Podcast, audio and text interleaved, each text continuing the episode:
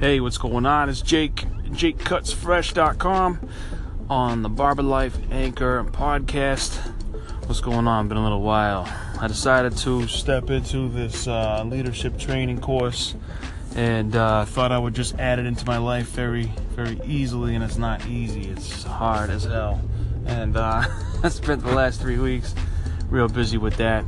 And uh, not going to the gym and all that sort of thing sort of took over for a little bit. But we're on the end of that, and um, wanted to talk about something I um, dealing with a, a few uh, ideas and, and, questions from from people um, that I've met through my YouTube channel or here or whatever it is. But uh, you know it's it's hard and it's not addressed much. So here we go. How to find the right barbershop for you. You're done with school. You're hyped to cut. You're ready to go uh, how do you find the, the shop? How do you find what, what you want? Um, there's no foolproof plan, but what worked for me was to figure out the shops in the area that you want to work in, figure out what they are, who they are, where they are, and just go introduce yourself to the owner, shake the owner's hand. I can't tell you how many people walk into my shop. You hiring? Not right now. Okay, bye. Okay, what was the point of that? You should have come up, shook my hand, introduced yourself, showed me your Instagram so that when I do hire somebody, you're on the list. You're at the top of the list if you're good, you know. Um, so walking into a place, introducing yourself to the owner, shaking that man's hand, uh, understanding that man's time is valuable, or woman, understanding their time is valuable, and uh, you don't want to be in their hair, but you just want to let them know you're on the radar, you're in the area. Um, once you are in a shop, pay attention to that owner. You want to find an owner or a manager if the owner's not around. A lot of times shops are owned by somebody but managed by a master barber, right? So the person who's in charge should have the heart of a teacher.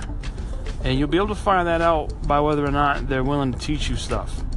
I know some owners slash managers are haters, and if you're nasty, they're trying to uh, hold you back.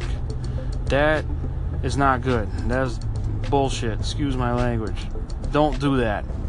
I, I hire barbers that are way better than me on purpose so that I can learn from them because I'm not an idiot. I want to learn and I want to get better. So when I see them doing a technique I hadn't thought of, okay, boom, I'm gonna throw that in my repertoire. Um, when somebody who's been coming to me for five years goes, "Oh, I can't get in with you. What about homie over here?" Yup, nasty because I know because he's better than me. I made sure he was. It, it, it keeps competition going well inside your shop. Um, so you want to you want to find out. I got off on a tangent there. You want to find out if that owner is going to teach you some stuff. So my man Greg, who brought me into the whole barbering thing, he showed me everything. He took time and showed me, and he would. He, sometimes he was harsh about it. Sometimes he was real cool about it but I learned so much that I can cut anybody that walks in the shop. So you got to find those cats. Now, say the hours suck for you, or it's not a good fit, or they're not feeding you any clients and that kind of thing. Some of that's on you, and some of that's on them, right? Sometimes they make it impossible. Sometimes people like, this is my shop, and all these people that walk in here are mine first, and then maybe yours if I decide. Uh, I don't agree with that mentality. You might want to leave out of that shop, but um, you know, you want to find you want to find a place where the hours are good, it's not dangerous, it's not like a crummy environment where there's backdoor business going on and that kind of stuff, because that'll make most people feel alienated. And then once you find the spot that you feel good, you know, you got the you got the teacher's sort of uh, manager, owner, you got you know a safe, nice place, it's clean, it's good. People tend to work with each other, there's a good team vibe. Then you want to just promote the hell out of yourself and just go nuts and try to get as much clientele as you can. Sometimes in spite of what's going on around you. So you're the new guy, right? And you got four barbers that have been around, just say, and they've got you know 10 plus years experience each. And they're just sitting around on their phone and they're talking smack and this and that and they're not doing much. And you come in and start promoting on facebook instagram. You got your own personal website. You got your own personal booking.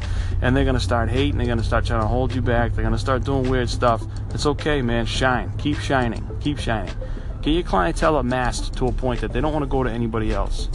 In that uncomfortable environment. And then just open your own shop or go somewhere else few tips, few tricks. That's all I got today. I appreciate your time.